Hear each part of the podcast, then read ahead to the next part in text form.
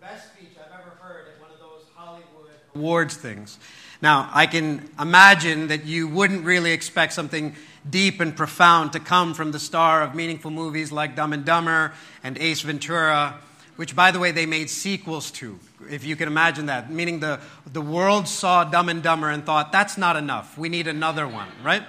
So, this Jim Carrey showed up at the Golden Globes with his big bushy beard looking a bit out of place and this Jim Carrey, with all the elite of Hollywood dressed in their finest garb, all the glamorous celebrities and stars that are adored and known world over, was introduced to the podium to give out an award.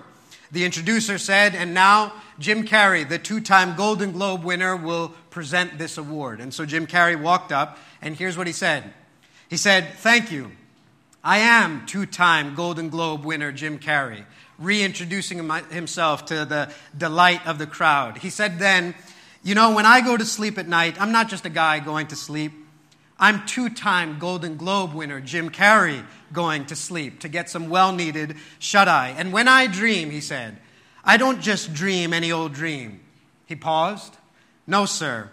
I dream about being three time Golden Globe winning actor Jim Carrey. And then he said this, because then I would be enough. It would finally be true.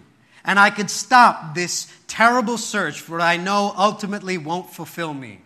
And then he went on to say, But these are important, these awards. And sarcastically, he said, I don't want you to think that just because if you blew up our solar system, you wouldn't be able to find any one of us or anyone in human history with the naked award. I don't want you to think, in our perspective, these awards are huge. This matters a great deal. Now, Carrey said that sarcastically and comically so that no one was offended, and yet, he, did he ever hit the nail on the head on that one, right? We're all like that. For the actor, it's getting a Golden Globe or an Oscar. For the musician, it's getting a Grammy. For the sports uh, athlete, it's getting a championship. For a lawyer, it's making partner. For a businessman, it's getting a promotion. Uh, for a student, it's getting an A. For the teenager in high school, it's being popular or noticed. For the pastor, it's a great sermon. For the, the mom, it's well behaved kids. We could go on and on and on and on.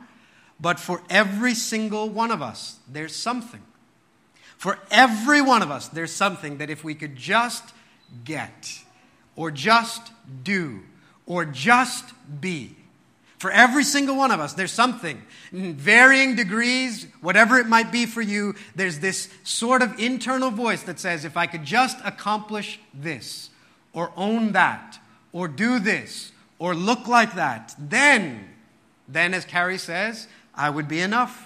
It would finally be true. I could stop this terrible search what I know ultimately won't for, fulfill me.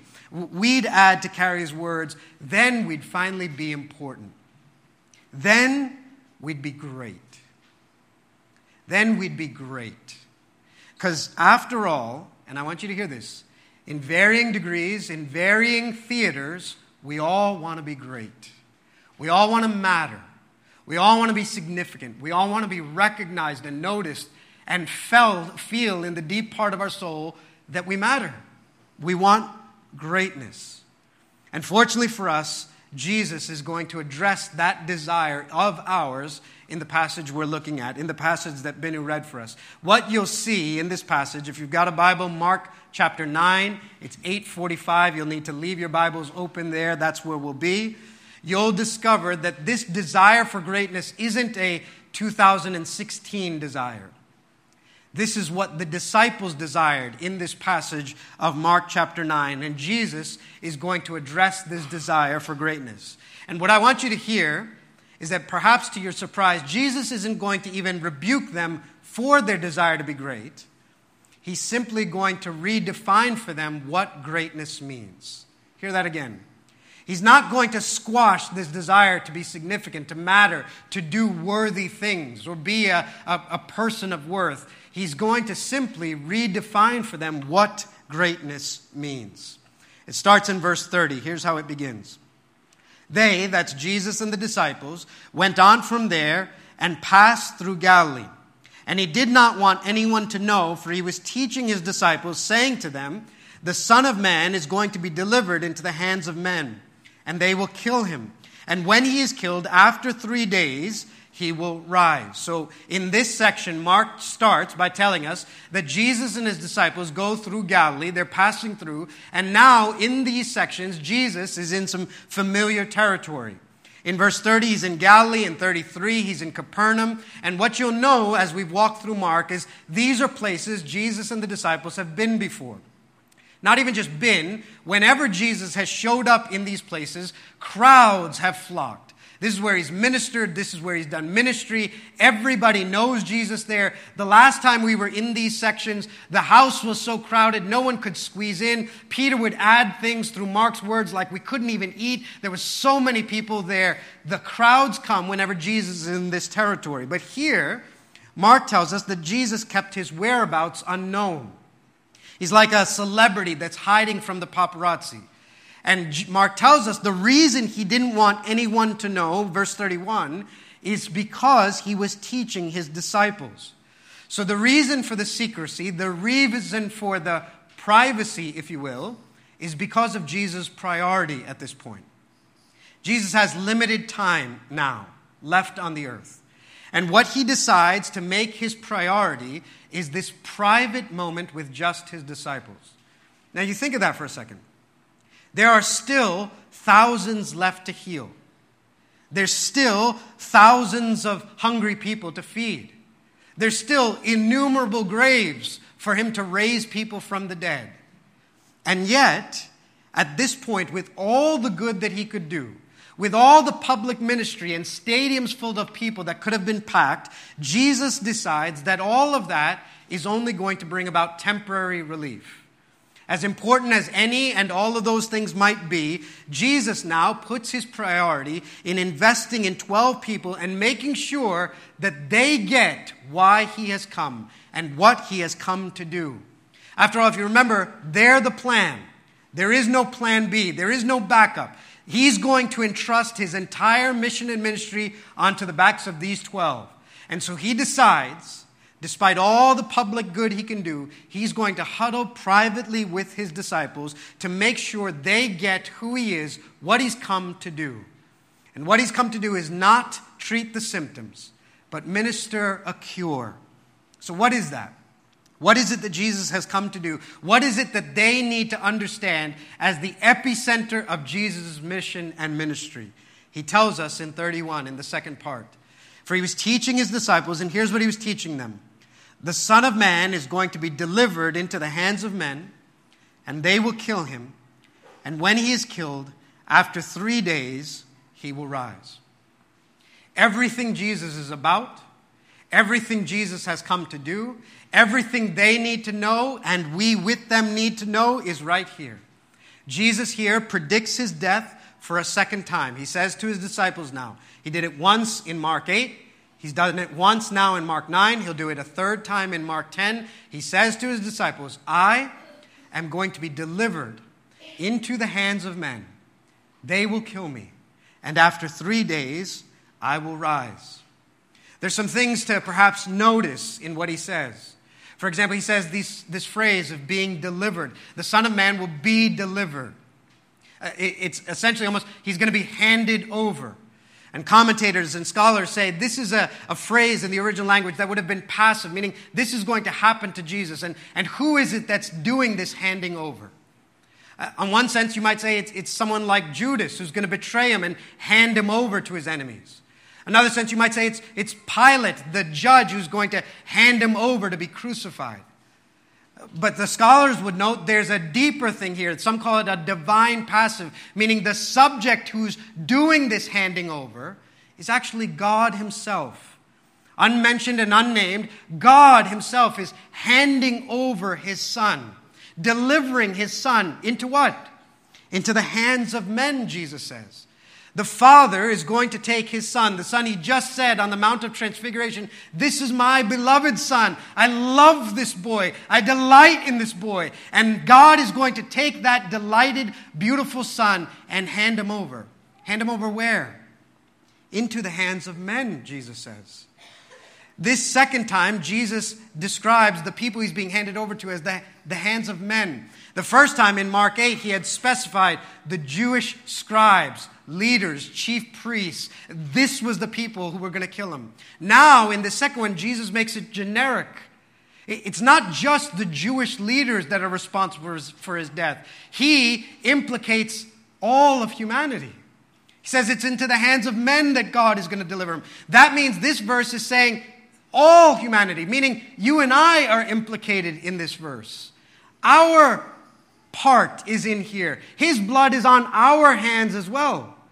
The Father is going to take His beloved Son and deliver Him, hand Him over into our hands. And what are we going to do once we get our hands on this Son of Man? We're going to kill Him.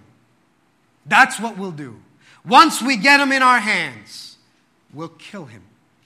That's what we'll do with the beloved Son of God. And this verse is showing us listen, Jesus is not a victim to, to Judas's betrayal or, or Pilate's cowardice. This is the plan of God to deliver his precious Son into the hands of men to do what they want with him, and what they want to do to him is kill him. He will be given to us for us. But it won't end there because after three days, Jesus promises, I will rise again. Now, this is everything they need to know.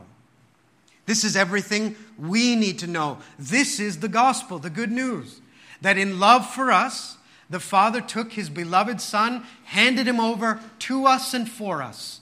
And once we got our hands on him, we killed him. But death itself couldn't stop this one because he had come for our sins. He will defeat our sins and he will rise again in victory over our sins. This is what we need to get. This is what they needed to get. And verse 32 says, and they didn't get it. They didn't get it. They didn't understand what he was saying. Now, hear me. How could they? How could they understand what he was saying? They had believed that Jesus was the Messiah without giving you 45 minutes of background on all that that could mean, Messiah simply meant the anointed one, meaning you, you poured oil, anointed kings. Well, well, there was a king coming greater than all the kings of Israel. A, a, king greater than David. David killed a, a, giant named Goliath. If you've been waiting hundreds of years for a king even greater than David, what's that king going to do? That's what they're thinking of this Messiah, Jesus Christ. What on earth is this Messiah talking about in connection to he's going to die? It doesn't make sense for them. If I said there's a heavyweight champion of the world and he gets knocked out in the first round, you go, wait, how does those two phrases make sense? How do you put knocked out and heavyweight champion of the world together? How do you put Messiah is going to be handed over to die in the same sentence? Doesn't make sense to them.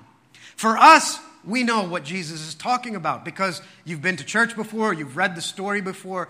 But for them, it makes no sense at all. It'd be like this if I gave you a thousand piece puzzle, you tore open the box, you put the picture of what that puzzle is going to be up on the shelf, and then you start building. You put pieces together, and you're constantly looking to the picture as to how this is all going to fit. But what if I gave you a thousand piece puzzle in just a clear plastic bag? with nothing to look at. Now, what would you do? You'd fumble with these pieces in their different colors and their shades, and you'd be trying to figure out how this all fits, but you have no vision of the big picture of what this is all going to be to make sense of this. That's what the disciples are doing. You and I hear Jesus predicts his death. We know there's the cross and the resurrection, and all this stuff makes sense, and all the pieces fit into this big picture we've seen. They are thumbing through pieces and trying to figure out how these things fit, and they have no idea where this is all going.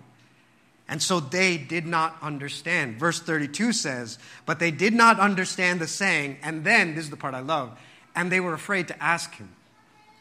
Twelve grown men, and they, you, could picture them. They hear Jesus saying this, and you can imagine them going, Okay, they're sort of scratching their heads they're sort of rubbing their eyes. The Messiah is going to die and then rise again. And you can imagine one of them starts bumping the other and go, Hey, hey, ask him what he's talking about.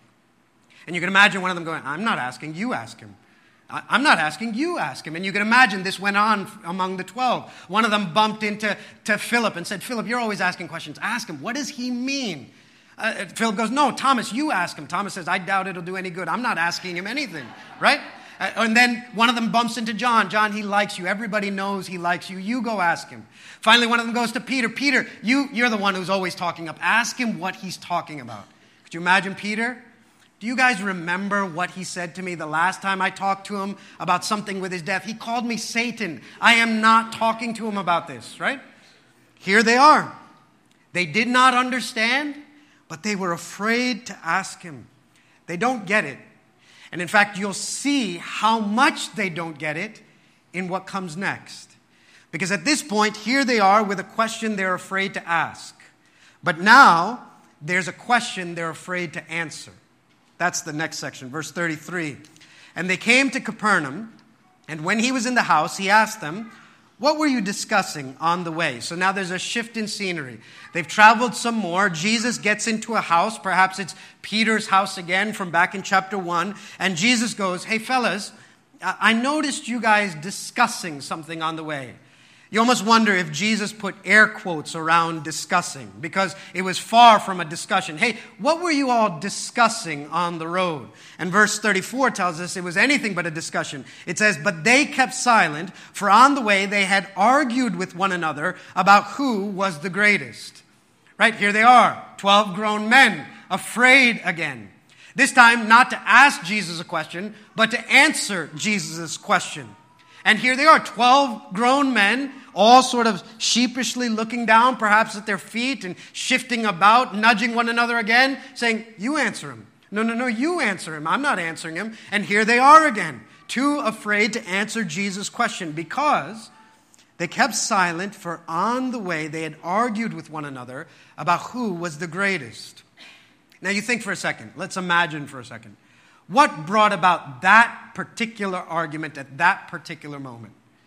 Why were they discussing this idea of who's the greatest? Uh, you, you think with me for a second. As we've walked through Mark and seen these stories, is there anything that would indicate that they now have a reason to talk about sort of who stands where and what their position is and where they rank with Jesus and among one another?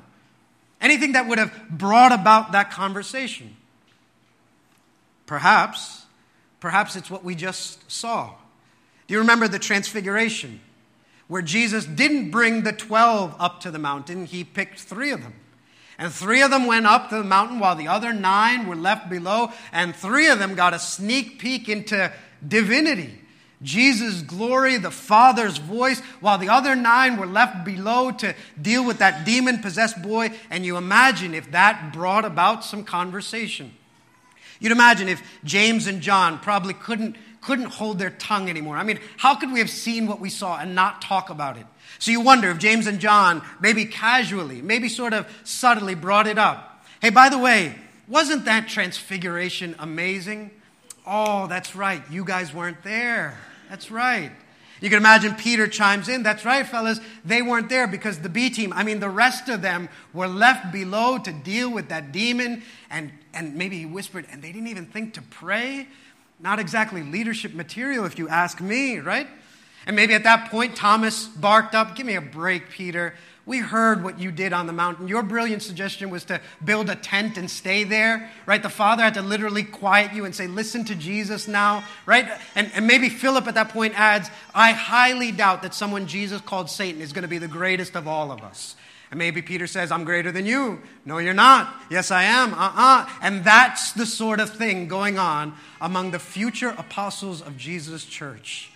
This is who he's going to build the entire Christian movement on.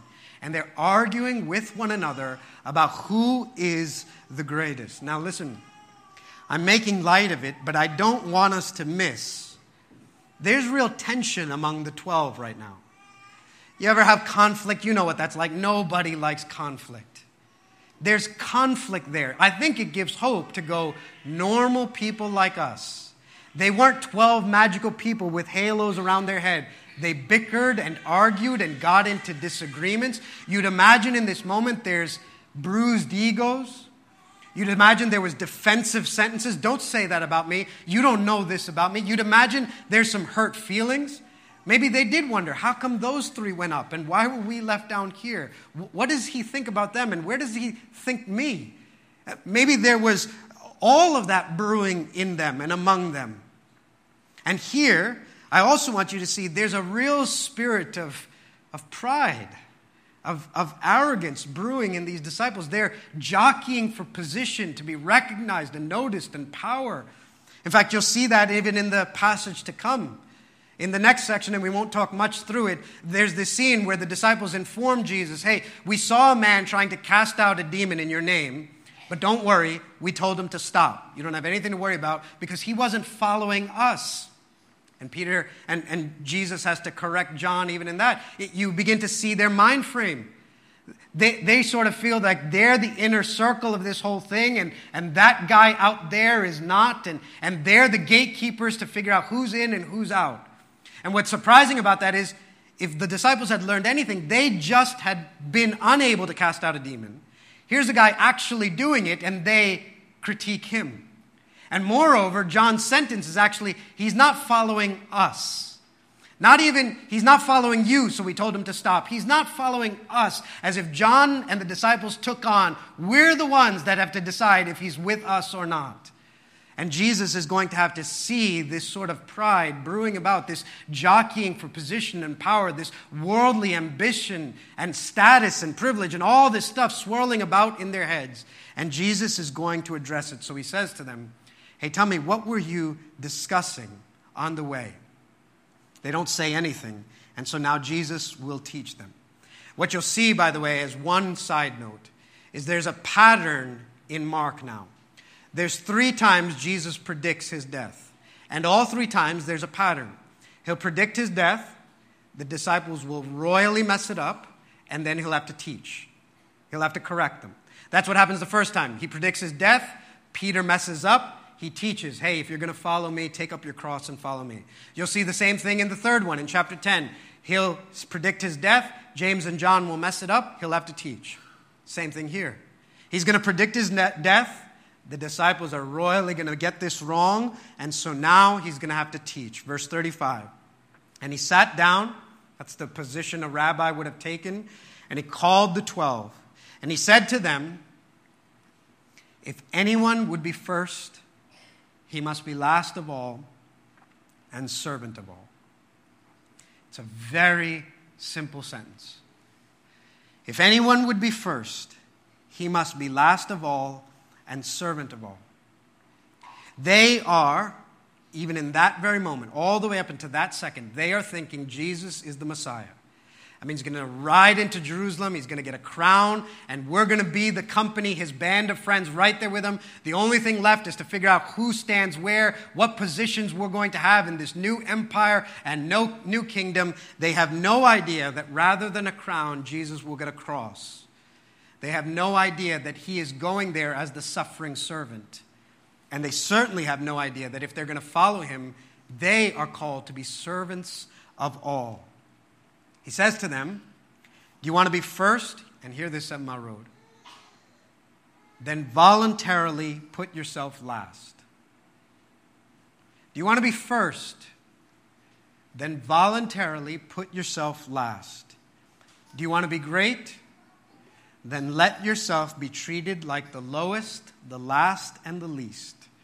Do you want significance? Do you want to matter? Do you want to be truly great? then here's what God considers greatness to serve others. In God's understanding, what Jesus wants these disciples to get is I want you to be great, but here's what greatness is it's to be lowest and last and least. It's to come in last so that others can come in first. It's to be servant of all. That's greatness in my kingdom. It's counter no matter how much you might nod your head and go, sure, we, we get the importance of serving and all of us are ready to serve, it's completely counter to how we think and operate, and it does not come instinctively to any of us. Right? It doesn't come instinctively to any of us. I remember being at the advance conference last year. And during it, there was this breakout session, and, and, and I was there, and Shainu was there. Shainu had volunteered, my wife, to, to take care of the speaker's kids in the back of the room. And the man who was speaking started speaking. And in fact, he talked about greatness. And he had this simple line that I always remember. He said, Greatness is not how many people serve you, greatness is how many people you serve. Right? A simple line because it's counter to how the world thinks. Greatness is not about getting people to serve you, greatness is you serving people. That's Jesus' understanding of it. And then he went on to say, Look, if we really believe Jesus' definition of greatness, he said, Who's the greatest person in this room right now? And here's a room with pastors and speakers and folks with titles and degrees and people who will share the stage of that whole thing. And he said, The greatest person in this room is Shainu in the back. And he said, Because right now, she is watching our kids, literally rocking them to sleep. And as she's serving, she's the greatest one in this room. It'd be like saying, Look, in Jesus' definition, who's the greatest people in church this morning?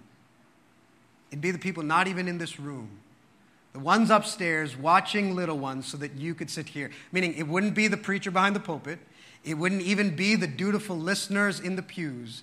It'd be the ones who are caring for kids this very moment so you could sit here. This is the way Jesus talks about greatness. That the lowly, beneath you, unnoticed, unthanked task is the way of Jesus. This is what it means to be great. Well, this would probably make more sense seen rather than just heard. And so Jesus is going to give his disciples an object lesson. He says in verse 36, as this passage closes, And he took a child and put him in the midst of them. And taking him in his arms, he said to them, Whoever receives one such child in my name receives me. And whoever receives me receives not me, but him who sent me. So they've argued about G- greatness. Jesus has told this sentence Whoever of you would be first must be last of all and servant of all. And then he grabs a little kid. Maybe little Levi is running around in the corner. He grabs Levi, says, Levi, come here. And he puts Levi on his lap. And then he tells his disciples something. Now, when we see little Levi in Jesus' lap, we'd imagine the lesson he's about to communicate is all of us should be like this little kid right? Look how innocent he is. Look how humble he is. That's what we should be like. That's actually not his point.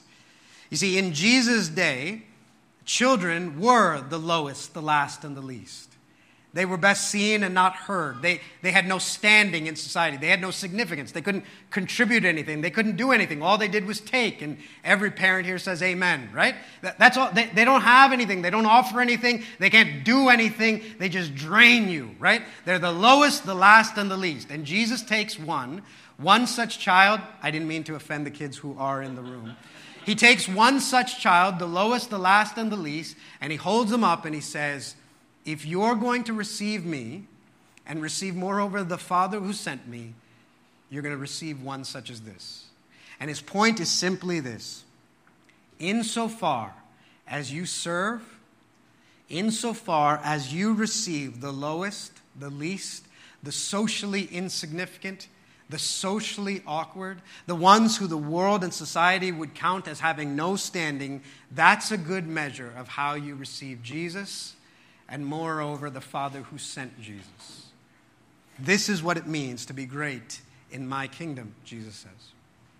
So I'll end by asking how will you apply Jesus' simple, straightforward teaching this week?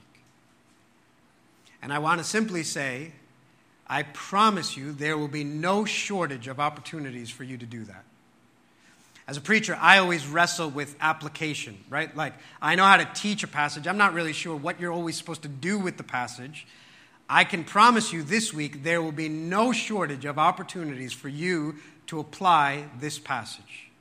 Because God will give you hundreds of opportunities to come in last rather than first, to be lowest and least of all, to serve. There will be no shortage of opportunities. The question is, how will you apply Jesus' teaching of what it means to be great this week? What will this mean for you at home? With your roommates, or with your husband, or your wife, or your kids? What will it look like this week to come in last? To serve. Not because everyone around you deserves it or is worthy of it, but because you trust in Jesus. Because you want to receive Him. And that expression of receiving Him is expressed in how you receive and serve others. What will this mean for you in church? I want you to think for a moment. The world is drawn to those who are brilliant and beautiful and gifted and competent and capable, who have great personalities and charisma. What a sad thing it would be if the church of Jesus operates the same way. And so, what will you do? How will your posture be to the people that come into this room? The church, Paul in the New Testament said, is filled with people who are not considered wise by worldly standards, or gifted, or strong. They're the weak ones, the awkward ones, the insignificant ones. And yet, here, they should be received. And to the measure you receive them, you receive not just them, but Jesus and the Father who sent Jesus. So, what will your posture be? How will you be at work with a coworker? How will you be with those who you work for? And maybe more to the point, how will you be towards those who work for you? What will serving, being last and lowest and least, look like for you in those who report to you? In, in those you have authority and power over in a hundred different ways. If you'll take moments on this day of rest, there are ways for you to apply this passage. And Jesus is asking us to be great, to ask ourselves, what menial, lowly, almost beneath you task will you give yourself to this week as a follower of Jesus Christ? And, and I want to encourage you that as you do those simple things, the next section ended with Jesus promising listen, if you give a cup of cold water in my name to another, I won't even forget that. And so Jesus promises us no task, no matter how lowly, no matter how insignificant, no matter how unnoticed or unthanked, will be forgotten by God.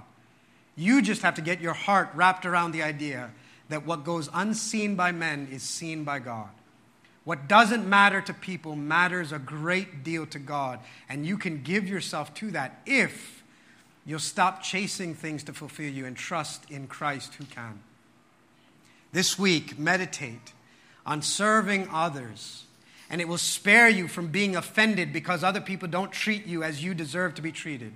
Because you'll be preoccupied with thinking of how you are to serve those around you. And when you do, you reflect the Messiah the one who in verse 30 and 31 told us, I came so that I might be made nothing and little and low.